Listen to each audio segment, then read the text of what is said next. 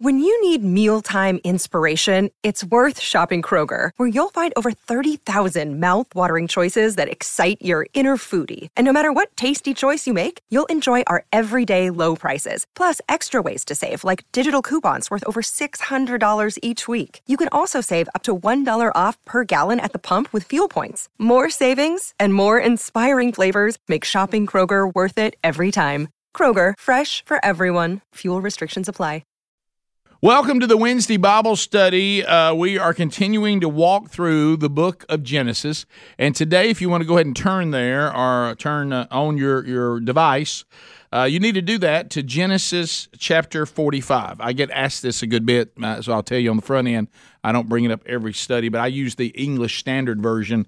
That is the version of, uh, of the Bible that I usually teach from. Uh, and so that's just an FYI. I mean, you don't have to have an English standard version, but I want you to know people ask me a lot of time, which version are you teaching from? And that, that is it. All right, so as we're getting ready to jump into that, couple of things. Uh, here are man churches that are going on this week from the manchurch.com. Uh, that is a men's discipleship strategy. It's a hub that we launched on March 1 of 2022.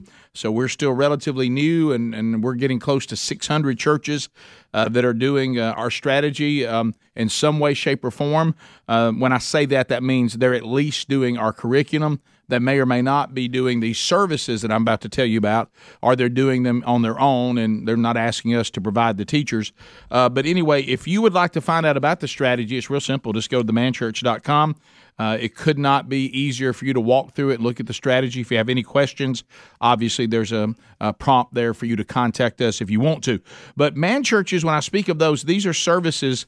Uh, our strategy consists of high challenge, that would be in the services, uh, and then high equipping, which would be in the small group. In the we have three curriculum. They're they're 40 weeks in length. We have a fourth coming out uh, in 2023. And then we also have individual resources uh, that are for individual men or men who would just like to go through a Bible study in their home uh, with their with their sons. Um, you, we have those as well, and we've got a new one in that category coming out in a couple of weeks that we are really excited about. And we also have the Man Church Conference coming up uh, next year, the first one we've ever done. So we we do services, uh, we do curriculum, we do resources, and we do conferences. So we have uh, the Man Church Conference coming up uh, in February, uh, the 24th and the 25th. Tickets are moving quickly. We're over half sold out to that now. The room um, is is a theater setup, which is going to be nice and comfortable, and it's reserved seats, which is also great. All the seats are good, but, but obviously you want the best seats, so make the move to do that now. Also, if you're watching this and you're a woman, I know women do watch this Wednesday Bible study, especially if we're doing expository teaching, which is what we're doing right now with the Book of Genesis. Great gift idea for the men on your Christmas list, but go ahead and grab those because when we when we come back back in 2023, uh, the prices on the tickets will go up. Right now, they're early bird specials, so uh, to encourage people to go ahead and get them so we can get an idea of how many people are coming, uh, you can do that now by just going to themanchurch.com. Now, here's some of the services. These services are just part of the strategy where we have men teaching in the room and services for men. These are called man churches. Uh, this week, November the um, uh, the 17th, Northside Baptist Church. They're in the second curriculum, so this is year two for them. This is their next um, man church, and Andrew Varvutis will be speaking there. Uh, on the 19th, coming up this Saturday in Lawrenceburg, Kentucky, Sand Spring Baptist Church, Scott Dawson will be kicking off the strategy there. So that's what's uh, going on this week. And of course, we told you about the conference. Uh, I'm going to open in a word of prayer. I do want to tell the guys in the room, too, uh, that I will be leaving for a funeral uh, immediately after uh, the Bible study, and I'm kind of pressed on time uh, to go pick up my wife and be there. So if you guys would just kind of um, be gracious and understand that I'm, I'm not running out on you, but I'm going to have to leave immediately when this is over, and and we might even wind down a little bit earlier than we normally do to allow time for me to be there, and uh, and I'll be including that in our prayer. As a friend of mine, his his dad has just passed away, and a friend of many of you in the room, uh, and also one of our speakers that goes out for the manchurch.com, Scott Gorosky. Uh, his father passed away, and Scott will be doing his father's memorial service today uh, and we are going to be there for that. So let's open up in a word of prayer and let's jump right in. Lord, thank you for today. Uh, thank you uh, for the fact that um, you have overcome our biggest problem, and that is um, our sin. uh, and and that sin leading to death.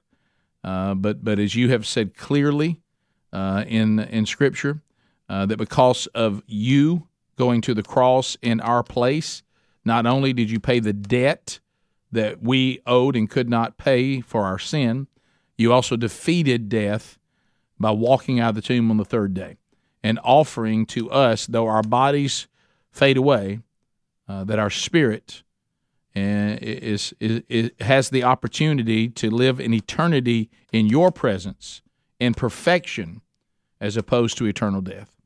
And today, as we go to that memorial service, thankfully, we get to celebrate that. Uh, and I pray that you be with Scott Gorosky, who'll be bringing that message today. As difficult as that will be for a son to do his father's memorial service, uh, we pray for control of emotions. We pray for clarity of thought. And we pray for the power of the Holy Spirit. And Lord, I know that any time a funeral presents itself, the opportunity for someone or many to to repent of their sins and consider their eternity, that opportunity always affords itself. And I pray that we see victories like that today. Thank you for the message that, that is laid out before us today. May we hear everything you're saying. In Jesus' name we pray. Amen. All right, so let's turn to, to Genesis 45. The, the last thing that happened last week, and I would encourage any of you that missed last week, based on the feedback uh, that I got from the men in the room and for uh, a lot of you around the country, um, I, I, assume that everybody that is a regular with this Bible study, uh, that uh, that you would be the kind of people that would not miss any, even if you missed them live or you know you missed one during the week. Don't miss last week. Uh, I, I make sure you you you don't fail to get back and get that one.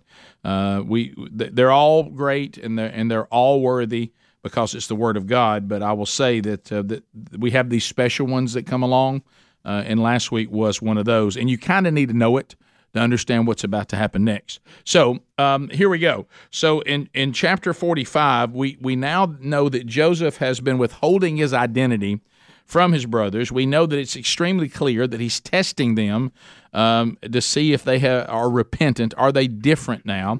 He's used Benjamin, which is his only full blood brother. Uh, and uh, to to see if they will turn on Benjamin the way that they turned on him, uh, and we saw this incredible moment with, with his brother Judah, uh, who who says that he will take the place of his younger brother, and it and it is this repentance on Judah's part, uh, combined with what he when he heard Reuben saying that we shouldn't have done this. This is finally so much that Joseph can no longer contain himself. He can no longer hide who he is. Uh, and we see this in, uh, in chapter 45, verses 1 through 2. Then Joseph could not control himself. So that's not my opinion. We know that Scripture says he, he couldn't take it anymore. Uh, he, he, could not continue to hide his identity. Uh, Joseph could not control himself. Why? Because of what he just heard from Judah. Okay, and and and it says that that before all who stood by him, he cried, "Make everyone go out from me." So no one stayed with him when Joseph made himself known to his brothers. So we do know in one and two that Judah's appeal uh, that that uh, that emphasized Jacob's attachment to Benjamin. Judah is is he cares about what this would do to his father.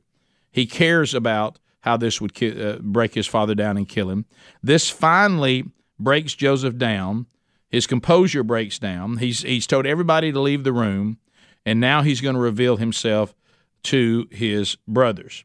Now, e- even though we're going to see it, it's it's private, uh, the Egyptians are going to hear the weeping because it's so loud. The attendants he sent out hear it, and you're also going to see that even Pharaoh and his house uh, heard it as well. Uh, so, and this is also the third time in this process of testing his brothers that Joseph has been moved to tears uh, but this time he has a complete breakdown, and, and, and 2 tells us this too. And he wept aloud so that the Egyptians heard it, and the household of Pharaoh heard it, which means, by the way, because he had risen to such power that Pharaoh was constantly having to converse with him. This shows you how close Joseph's house was in, in proximity uh, to Pharaoh because Pharaoh's house hears him weeping as well, not just the attendants who were outside the door. So, uh, and Joseph said to his brothers, and here it comes I am Joseph. Is my father still alive? But his brothers could not answer him, for they were dismayed at his uh, dismayed at his presence. Can you imagine this moment? I mean, it's now family time. Everybody out. Don't leave anybody here but my brothers. I am Joseph. Is my father still alive? Now, I know we could all answer this question. It seems quite obvious that um, that they don't answer him for what reason. Uh oh. Oh man, this is this is Joseph's time to get us. They've forgotten all the te- they're not thinking the way we're thinking because we've we've been through this whole narrative and we know what Joseph was doing. All they can think of is we threw Joseph in a hole, then we sold him off into slavery, and he's been waiting on this moment, and he just revealed himself to us, and we've all had it. That's what they're thinking. They're terrified now. Now remember, we also talk about that Joseph is a type of Christ, and we have these throughout the Old Testament, and and and it's always a foreshadowing uh, to to what Jesus will do, and and and this is one of the first challenges in this uh, historical moment. Is here's what we have to think to ourselves. Here are these brothers. They know that they've wronged Joseph. They know that. And they've shown some repentance. Praise God for that. But this is the same, what we're seeing a foreshadowing of here. There is going to come a day for all of us that we will stand before Jesus. And will we, we be dismayed? Will we be terrified? Or will we be running toward him, ready to celebrate his return? Ready to celebrate that we finally have come into his presence? Or will we be, or will we be terrified and say, uh oh, I thought I had more time. Yeah, I, I was eventually going to get around to getting right with Jesus. And I, I thought I could figure out maybe do it right here at the last minute, but do everything I wanted to do in the world, and then right the last minute, see if I could get my act together before I met him. And then all of a sudden, uh oh, I'm in front of him right now. What, what if that happened to you and me right now? What would be our reaction? This is wonderful. I couldn't wait. I love when Scott Gorosky, those of you that don't know him that I mentioned, his daddy uh, had a car wreck when he was in his 30s, and he was paralyzed from the chest down for 43 years. 43 years of nothing being easy. 43 years. And when Scott uh, texted um, all of us to tell us that his dad had his body had finally died, he said, I imagine that my daddy ran into heaven back on his feet in his glorified body. So, so when you're thinking about that, it, is it going to be that kind of day, or will it be a day of dread? And if it's if it's a day of dread, I would just not, I wouldn't leave here today. I, I wouldn't I wouldn't move on with my life if I'm watching this and listening to this saying I have more time. Because I will tell you this life is fragile, life is short. I, I don't know about all of you, and we're all different ages in here, but but we've, we've only got a handful of really what I would call young guys. Love y'all. We got youngers, but we only got a couple of young ones, okay? The rest of us in here pretty old, okay? So what but but I think everybody I say this when people are talking about their kids.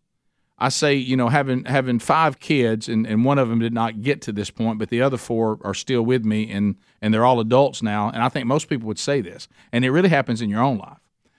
Is it seems like forever for your kids to go from born to twelve. But from twelve to adult is like overnight.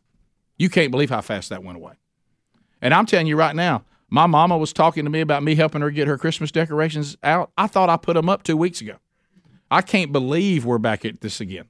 I mean, as I get older, time is nothing. It's nothing. And so, so, so, I mean, I'm, I, I don't have much time left. You don't have much time left.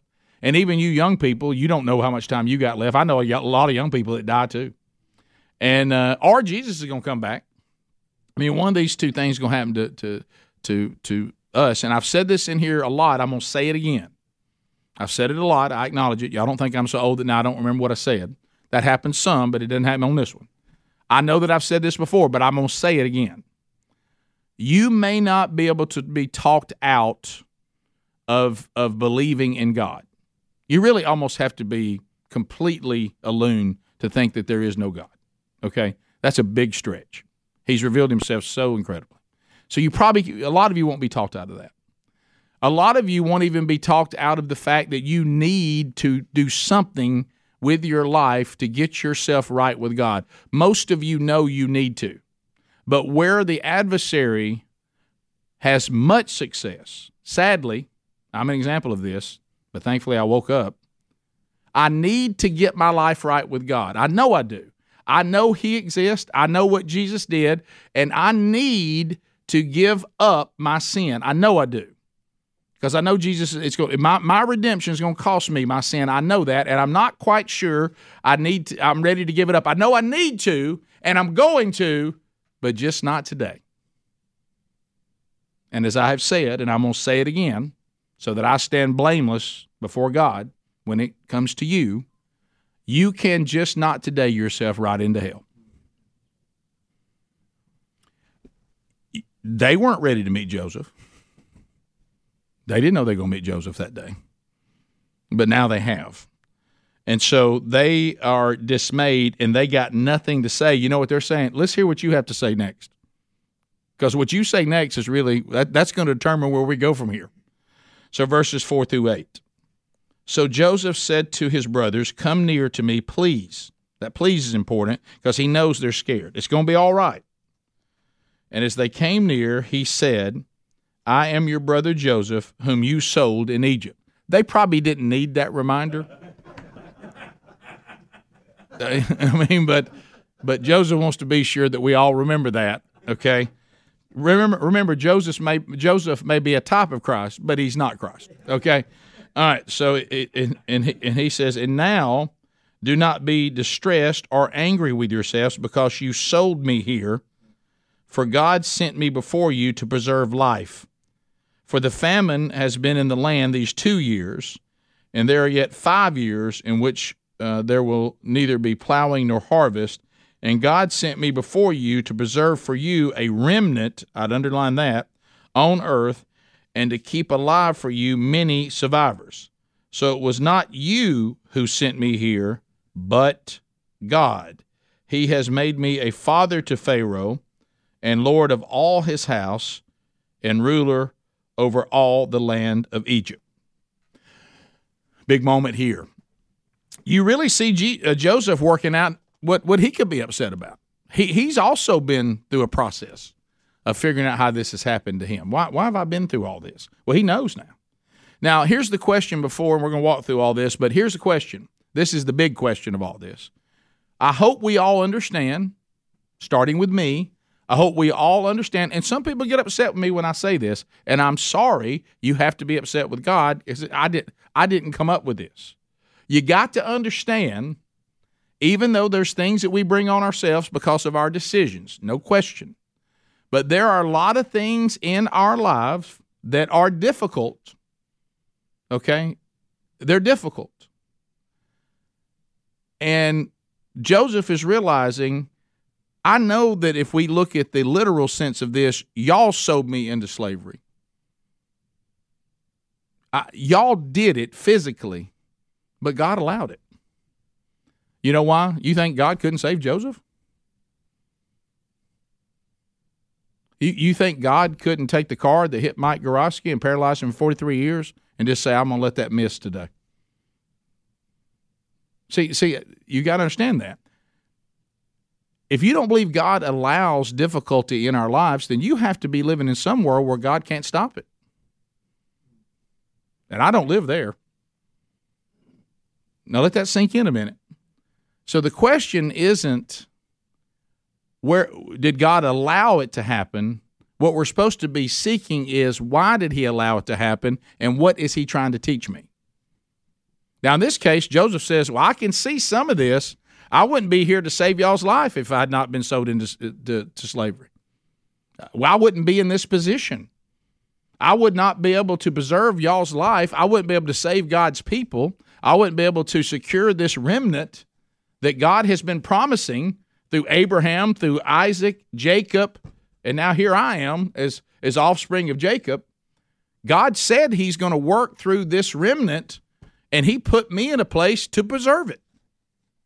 How did God do it? Through being a slave, through being put in jail when He wasn't even guilty for thinking he was coming out of jail and for God leaving there for three additional years. Do you trust God to the point that you can say that no matter your circumstances, that God is right? Because that's a, that's a saving faith. That he's right.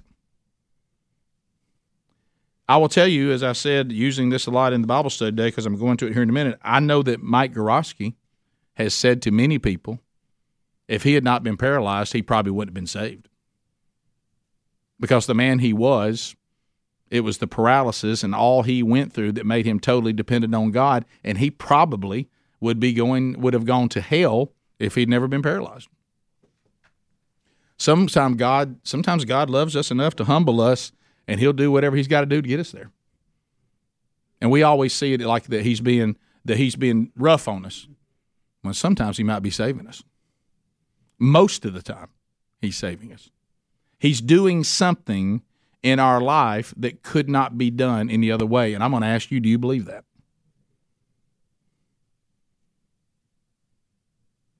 Sometimes you see it. Sometimes you may not see it till you stand before Him. I've seen it. I, I, I, know. I know of many situations in my. I know. I know in my own life that that that that through the difficulties I've been through, that I have been elevated to an understanding, just like we see in Job, an understanding and a, and a love for Scripture and a love for the God I serve that I don't think would have happened otherwise. Because my problem wasn't that I wasn't strong enough, I wasn't weak enough. I was still too dependent on self. So God puts us in situations where He goes, try to do this on your own. And we look at him and say, I can't do this. He goes, Well, finally. Now I can use you in a way I never could before. So Joseph says, I'm looking at this situation and I see myself here. And, and I love when he invites him to come near. He, he, he's saying, Look at me closely. I don't know how many of you had, my dad is a master of this. When my dad really wanted me to know something, he'd say, Come here and he'd bring me in. He'd make sure I wasn't looking around. I don't know if y'all know this. I can be a little bit distracted. And he was always, you, you come in here and listen to me. And, and, and if he was real serious, he'd take his finger and he'd put it on my chest and he'd tap it every time he was saying something so to be sure he had my attention. And by the way, he did. So here's Joseph saying, Look at me closely. He identifies himself again. I'm Joseph. And you know what else he says? I'm no threat to you. Don't you know that felt good? Think about that. When we walk up in the presence of a holy God, I, I, love the analogy that Rich Wingo said that it was it was a guy talking. He couldn't remember his name. It was a guy talking at, at, at the Green Bay Packers chapel when he was playing for the Packers, and he said I was completely lost. And a guy kept inviting me to go to chapel. I wouldn't go. I finally gave in. He said we were in New York. We were playing the Jets, and he said, I remember the guy, he played for one of the New York teams. It might have been for the Yankees or some of the Mets, I can't remember. And he said he got up there and he was telling, uh, he was preaching the gospel. And he said, and this was the turning point. He said, didn't happen immediately, but that stayed with me over a few days. And then, and then I repented uh, of my sin and I was justified in the, the, the Green Bay Packers locker room before a game.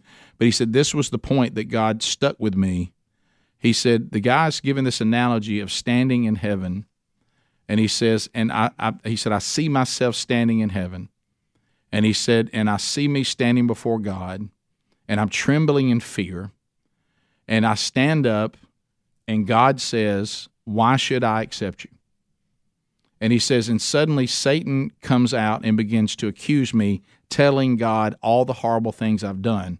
And then there's this gigantic trailer type thing, which you would store stuff in, and Satan takes out a piece of that that paper used to roll off Remember uh, off off a printer, uh, like an AP wire. So, and he said he pulls it out and he starts reading all the sins I've done, and he said he's just pulling it, and I realize that giant storage unit is full of my sin, and it's giant.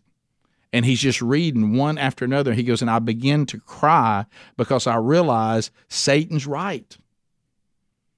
I should be rejected. And he said, just about the time I'm about to lose all hope and just walk away from God the Father, Jesus stands up, takes takes the paper, pushes Satan aside, looks at God the Father, and says, He's with me. He's good. And he said, and I'm accepted. As long Jesus stands up and says, whatever they've done, they've repented of it, and I paid for it. Whatever you need to do to them, you've done to me. And this is one of mine. He's with me. And he said, the elation and the peace that comes over you when you realize that. Well, that's what's happening here. They're hearing from Joseph, I'm no threat to you. I'm not I'm not coming for vengeance. Even though you deserve it, that's not why I'm here. I've been testing you. He sees that they're repentant, and I don't miss that part. Um, you know, like I said, God does love everyone, but He only approves of those who've been justified. Um, and so, when you when you look at this moment, He reminds them He was sold into Egypt, and and that, the reason why He's saying that, I was making a joke about that. The reason why he's saying that really is because it's evidence that he he is who he says he is. How would a stranger know they did that? Somebody pretending to be Joseph, you know, like how would they know that they sold him into Egypt? Well, Joseph's the only one who knows. It was just them and the brothers. No one else knows this unless it was somebody who bought him. And then he he takes the guilt off of them and says, "You didn't even do this. You may think you did this, but God allowed this, and then he lays out God's plan. And you know what he's saying? Look at how this has been laid out. What has really taken place has been God's action, not yours. God did this to me, and he did it to provide for you. Wow. So, uh, so, so now let's look at, uh, at verses um, um, working through this. So here's what he said in verse five. He said, "God sent me ahead in order to pre- preserve life because of the famine." He says in seven, "God sent me ahead in order to establish a remnant to keep them alive." And I told you what that is. That's the promise of God uh, that He would keep this remnant. So, and then in verse eight, he says um, um, that you guys didn't send me to Egypt; God did, uh, and He made Joseph uh, a father to Pharaoh. Now, what does that mean? That's just a term that, that is used, meaning that, that Joseph had had been placed by God in a position that was so powerful. And this is a term that, that they would use. A father to Pharaoh means he was trusted by Pharaoh. I mean, Pharaoh would share anything with him. He would trust him with any responsibility. And he goes, Look at how God has elevated one of your brothers to this position to take care of you. It's amazing, and Joseph understands it. Um, so when when you see this too on verse five, let me add a little something there before we move on to these other verses. When you look at verse five, that preserve life, it's there in English. The original Hebrew word that we're translating here into English, a preserve life, you're going to love this. It is the exact same Hebrew word that was used to describe the role of the ark. It's here to preserve life. Same Hebrew word. And what is the ark? It's a type of Christ. So just as the ark was, God said, is here to preserve life, you get in the ark, you live. You're outside the ark, you get God's wrath. This same phrase is being used about Joseph being in this position. And um, and then, of course, I told you about the remnant. That was it was indirectly to preserve the promises to Abraham, Isaac, and Jacob, and his sons and his grandchildren. It must be preserved. So God's using Joseph to do that. And um, and and then Joseph um, would rise to power, and he would have a huge amount of authority, and he's able to make the call. And all this has been done by God to now be a blessing to the very people that they thought had put Joseph in slavery. And they certainly did it, but God allowed it. And he said, at the end of it all, this was part of God's plan. And look what he's done with, with it. So I'm no threat to you. I get it. I understand. I'm not going to hold this against you. Verses 9 through 11. You see the type of Christ there? Hurry and go to my father and say to him, Thus says your son Joseph, God has made me Lord of, uh, of all Egypt. Come down to me and do not tarry. Uh, you shall dwell in the land of Goshen, and you shall be near me, you and your children, and your children's children, and your flocks, your herds, and all that you have. There I will provide for you, for there are five years of famine to come, so that you and your household and all that you have do not come to poverty. This is all good news. This is the first time that Joseph calls Jacob his father. Is my father still alive? He wants to see Jacob before he dies. And he's saying, so let's act quickly. Dad's got to be getting really old. Let's act quickly. Don't tarry on this. And then he runs a list of resources um, that that uh, and, and a list of reasons that Jacob tell Dad I've got all this handled. You're going to see minute he's going to send some wagons to prove who he is. I've got all this handled. I want you to say there's no reason that Dad should turn y'all down on coming back. Tell him I got everything. There's more famine. You'll be provided for. I'm gonna set y'all up in Goshen. Bring everybody. Bring your herds. All that we got room for. That's why he's using Goshen. By the way, they need room for all the herds. Um, but you're going to see that sometimes, even if you're the person who understands what God's doing, we tend to limit God, don't we? God's about to get Pharaoh involved. Now Pharaoh's going to start getting fired up about Joseph's brothers and his daddy and all that, and he's going to go even a step further and give him even more than Joseph just said. So listen to this. So 12 and 13, uh, what happens next? And now your eyes see, and the eyes of my brother Benjamin see, that this that it is my mouth that speaks to you you must tell my father uh, all the honor uh, that uh, in Egypt and all that you have seen. Hurry and bring my father down here. So, twelve and thirteen, he's saying, you know, that that that I have the power to make sure all things happen. I need you to act quickly. And he says, if you notice, uh, Benjamin and I are crying, and I think and Benjamin now realizes it's me. I hope y'all realize it's me, and y'all should be able to convince Dad that I'm alive, and this is not something uh, that is untrue. Uh, so look at 14 and 15. You'll see something that won't surprise you here. Then he fell upon his brother Benjamin's neck, and he wept, and Benjamin wept upon his neck, and he kissed all his brothers and wept on them. After that, the brothers talked uh, with him. Um, so we see it's not surprising he goes to Benjamin first. Uh, you know, he never saw Benjamin grow up. He when he left, Benjamin was a toddler. Um, and and this is the, the these are the two that we only have document, documenting as weeping. We see that Joseph is weeping. We see that Benjamin is weeping. We don't really see that the the brothers are weeping. They may be. It's not covered. He kisses the brothers, not not just Benjamin. Uh, and this was very common uh, among close family members and close friends. Uh, and what this is this is important.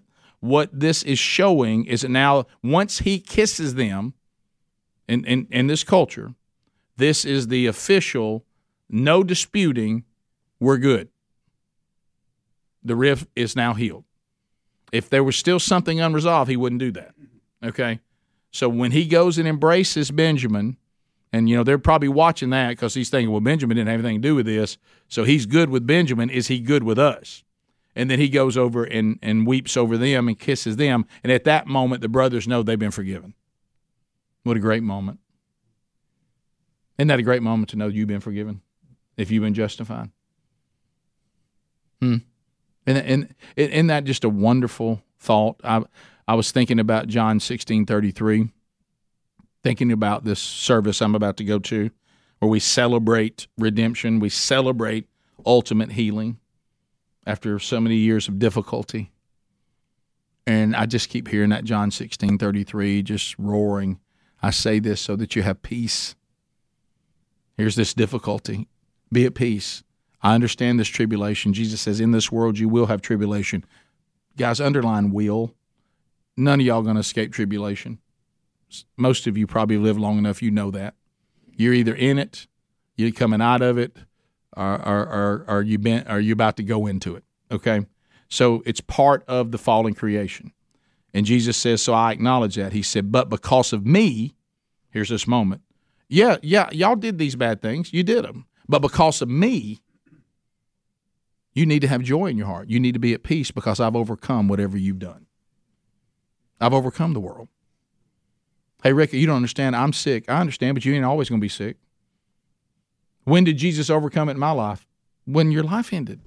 You're now perfect. I, I remember praying over my uncle who who died of cancer, and my my aunt who was praying, and everybody was praying, and, and somebody who did not understand the depth of this made the mistake of telling her her husband never got healed. Which, by the way, there, there's a great comforting comforting person. And my aunt looked right at it and says, No, my husband's been ultimately healed. Cancer's over for him. Now, poor us, we're still here.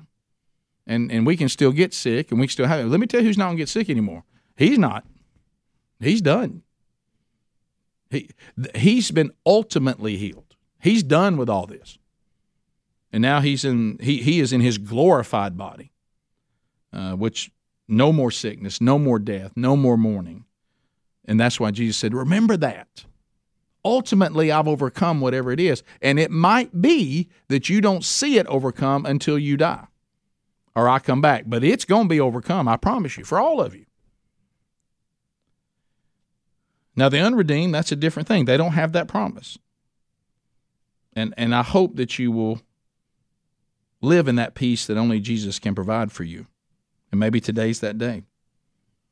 So anyway, so now we see that uh, after he has done this, now Pharaoh's going to get involved. Uh, when when the report was heard, verse sixteen, in Pharaoh's house, this is interesting. Joseph's brothers have come. It pleased Pharaoh and his servants. Now Pharaoh's in. He's fired up about it. They're going, hey, by the way, Joseph's brothers are here. These are his brothers. These guys we've had, they're and, and and Pharaoh doesn't go. Well, what's this all about? He starts getting excited, and now the only person that's got more power than Joseph is who? Pharaoh. If you think Joseph, Goshen's to look like nothing now. Pharaoh's like Goshen. I I can beat that. Watch watch what he does now. And Pharaoh said to Joseph, "Say to your brothers, do this: load your beast and go back to the land of Canaan, and take your father and your households." And come to me, and I will give you the best land of Egypt, and you shall eat the fat of the land. Goshen? Pharaoh can beat Goshen. I'm gonna put you in the best the best land we got. Which, by the way, that's not Goshen. Goshen was good, but this is even better. Pharaoh says, "Oh, we can upgrade you from Goshen. Oh, we we can beat that." And you, Joseph, are commanded to say this: Do this: Take wagons from the land of Egypt for your little ones and for your wives, and bring your father and come. Joseph was just saying, Look, go get dad. Let me give you some stuff for the trip. Come on back, and I'll let y'all live in Goshen. Pharaoh's like, You're not going to give them wagons? You don't make, don't make that ride back rough. Let's get some wagons in here. Let's let's get and, and by the way, you're to see some minute. Tell them don't pack anything. I'm to replace everything they got. Now bring the bring the livestock because they're of great value. Don't even pack clothes. You're going to have new clothes. You don't need the little accessories in a house and all that stuff. I'm going to provide something better than what you have. Bring your livestock, bring yourself, and the clothes you got on. I got everything else covered, and we're going to move you to the best land in Egypt. Think about that. What you think God has for you, it's more. What you think heaven is going to be like, it's more. I mean, they even try to press Jesus on this. They try to press him, the disciples, tell us about heaven. And you know he said? the words I would use, you wouldn't know what they mean. You're too limited to know about heaven. I mean, think about this. I, I, as you've seen with my struggle, I love delicious food. It's it's a blessing. Now I, I can overindulge or I can correctly indulge, but I love food, and and it hit me, and I forgot. It might have been Randy Alcorn that said this. I can't remember who it was. I can't remember if it was him, but anyway, because he wrote the book about heaven, uh, things we do know. But it might have been Alcorn. I don't remember who said it. It's not my original thought, but I remember hearing it, and and and they said you every dish that you have enjoyed on this earth, as wonderful as it may have been, the food was fallen, the person who prepared it was fallen, and your taste buds are fallen. You're going to have food with perfect taste buds that has been perfectly prepared and has no flaw. You've never really tasted this. And I thought, man, I mean, there's nothing here. That's why I get so embarrassed, and I used to do it. I don't do it anymore. When humans start trying to to to take stuff you like here and move it into heaven, we don't need your stuff. Everything in heaven is better than anything that you could possibly think of. Leave your stuff here. We don't need it. And that's what that's what Pharaoh's saying. Look, Joseph, appreciate it. He he's he's got a lot of power. Goshen's certainly sweet, and, and but but I'm going to go to a whole new place here, and so Pharaoh is getting involved, and he offers even more than Joseph, best of the land, not just Goshen, uh, and and and you will enjoy the the the the finest produce in the land. That's what he means by the fat of the land. It's going to be the best food we got, and and he says. Um, uh, send some wagons for them. Uh, uh, no need to take uh, your stuff. You get new stuff. Leave your belongings. Just bring the animals. Just bring yourself. Now, 21 through 24. The sons of Israel did so, and Joseph gave them wagons according to the command of Pharaoh, and gave them provisions for the journey. To each and all of them, he gave a change of clothes. Now, you see this coming. Here we go. Um, but for Benjamin, he gave 300 shekels of silver and five changes of clothes. To his father, he sent as, as follows 10 donkeys loaded with good things of Egypt, 10 female donkeys loaded with grain, bread, and provision for his father's journey. Then he sent his brothers away, and as they departed, he said to them, Do not quarrel on the way. How about that? Now, look, don't repeat the mistakes of the past. Notice I gave Benjamin five changes of clothes, and I gave him more money than y'all. Still testing him. And I don't want to hear about trouble on this trip. You know, I really started researching since in English it says "do not quarrel on the way," and um, and and and so I, I looked at this and and started reading a lot of the commentaries on it, and and there's no doubt that it, it, it does have a connotation that he doesn't want them to argue um, but but he also is saying, which is interesting because our English here is a little bit limited. There were many commentaries that say possibly a part that is not being uh, interpreted proper, uh, uh, completely detailed in the English, even though we're getting the the main point, is he also is telling them, y'all don't get away from me and then start questioning again whether I'm going to take revenge on you. This is done. Everything I'm saying has been resolved, and I don't want y'all A to take revenge on Benjamin because he's getting special treatment. That test continues. Okay. But I also don't want you guys to get in a disagreement on whether you should come back or not. I don't want anybody saying that if we go back, I'm telling you, he's going he's going to take revenge on us. Now, you may say, Rick, I don't know about that, but then hang on, we haven't done the other chapters. I hate to give away something, but there is a moment coming that they're going to once again question whether revenge is coming on them. They haven't quite given this up yet. And that's going to be when Jacob dies. They're going to think, oh, now daddy's dead. Now, now, now he, oh, he's got it. He's going to get us now. So he has a reason to say that.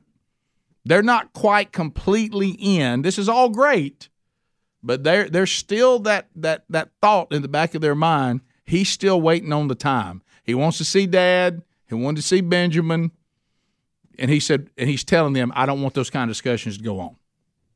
So that that I, I do think that stands up. Uh, so uh, so now let's look at twenty five through twenty seven. Twenty five through twenty seven. So they went out uh, uh up uh, of Egypt and came to the land of Canaan to their father Jacob, and they told him Joseph is still alive and he is ruler over the land of Egypt. Imagine this moment, and his heart became numb because he didn't believe them. I want you to think about that. Think about how many years that man has grieved his son's death. I mean, this is the foreshadowing you think about the resurrection of Jesus. You remember how the disciples felt, even though they've been told? I mean, he had told them so many times, I'm going to be dead for three days. And of course, they're like, well, they just wouldn't listen. And, and, and it took a reminder, you know, when, when they first hear from the women that Jesus is alive, they don't believe it Even though they've been told that this was going to happen, they didn't believe it because they didn't think it was believable. It, they, we couldn't go from this sadness. It's almost like our bodies. Notice it says it went numb. It, I just don't. I can't. I can't rise up and be that hopeful. You ever been there? You, you, have you ever gotten hopeful and it didn't work out, and you're like, I can't. I don't want to keep being picked up when I fall back down. It's almost like Jacob's like, don't mess with me about this now. Don't be bringing this in here he didn't believe him because he, he had finally accepted that he would never see his son again on this side of heaven. But now he's hearing. Can you imagine this moment? Can you go there? Can you imagine this moment? And and this is what we have to to I want you to understand something because I don't ever want us to be where we we're numb to our redemption. If you're in this room or you're watching this or you're listening to this and you've been justified, I hope you realize, and I'm never going to forget, certainly okay to say you were saved, but what were you saved from? And here we say justified and we say redeemed. And what we're saying is you were dead in your sins. That's what Scripture says. You were dead, I was dead. And because of God's mercy and God's grace and the sacrifice of his son Jesus, we went from dead to alive. You were raised from the dead. Do you realize that? When we were redeemed, it's like everything that we deserved, we got to hear. You know you're not going to face death. Our bodies may die if we live long enough and Jesus doesn't return in our lifetime, but we're not going to die. Who you are will not die if you've been justified. As we've said a thousand times, morning, just we'll say it today with uh, with Mike Gorosky. Mike Gorosky is more alive today than he's ever been. My son is more alive now than he ever was. This is not the end all. We are not as alive as we're going to be. And Jacob is hearing that his son is still alive, and he doesn't believe it. He's afraid to believe it. But then what? Everything that Joseph told him to do. But when they told him all the words of Joseph, which he had said to them, and when he saw these wagons that Joseph had sent to carry him, the spirit of their father Jacob was revived. It's real. Do you remember the first time that you had that realization that God was real? Have you ever seen things happen and even though you believed it, all of a sudden you realize, wow, God's real? I mean, there he is showing himself to me again. He, he really is alive. This isn't a fairy tale. This isn't some story we've come up with. It's real. And that's what Jacob is experiencing. My son really is alive. There's no way these things could be here. The, the, why would the why would Egypt be treating my sons and treating me this way? Why would Pharaoh be treating Hebrews this way? It's not possible that this would be happening any other way than the way they're saying it. And his spirit was revived. And Israel said, It is enough, Joseph, my son is still alive. It is enough. Take me to see him before I die. And you know what he's saying right there? You ever been there? You ever been in a situation where you say, Lord, if if if could be your child, could be your wife. Man, if we can just get through this, you can take me. Just, just, just, just uh, the fact that you've allowed me this. Once you give me this, uh, just take me. You ever heard the term? You ever heard this term? I can die now. You ever heard that before? That's what Jacob is saying. But you know, once again, we're going to find out. You know what God did? We're going to find out that he gets to go see Joseph before he dies. He thinks he'll see Joseph, and that'll be it. God gives him 17 more years with him.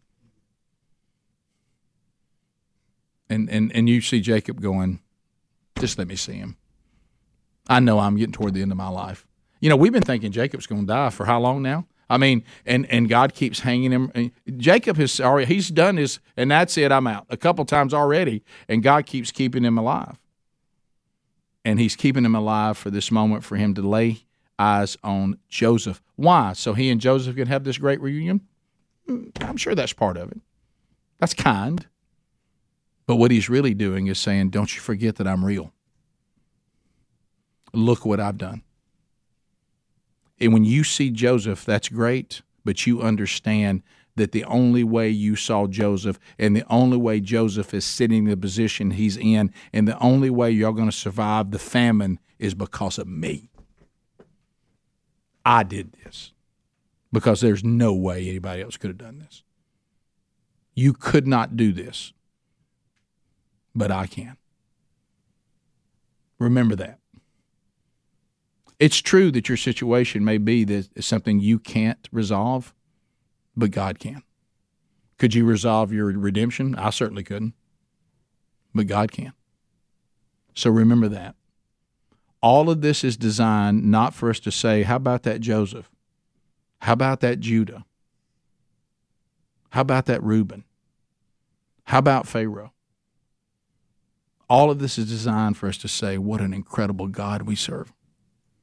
What an incredible, gracious God we serve. And He and He alone deserves all the worship. And that's who we're in awe of. Let's pray. Lord, thank you for today. Thank you for the opportunity to open your word. And thank you for all that you've taught us today. Lord, I pray as we now leave this place that uh, if those that are, are watching and listening or even in the room uh, they've been told that there's things that need to be adjusted, but they're they're falling victim to uh, the adversary's ploy of just not today. I pray, Lord, that you would resolve that. Today is the day. Today is our day. And Lord, I pray as we step into this uh, memorial service here that you'll be glorified throughout the process. And thank you, Lord, that those of us that have been redeemed when we go to the earthly death of those who also have been redeemed, we don't grieve like the lost because of the hope that only you provide. In Jesus' name, amen. Thanks for being with us.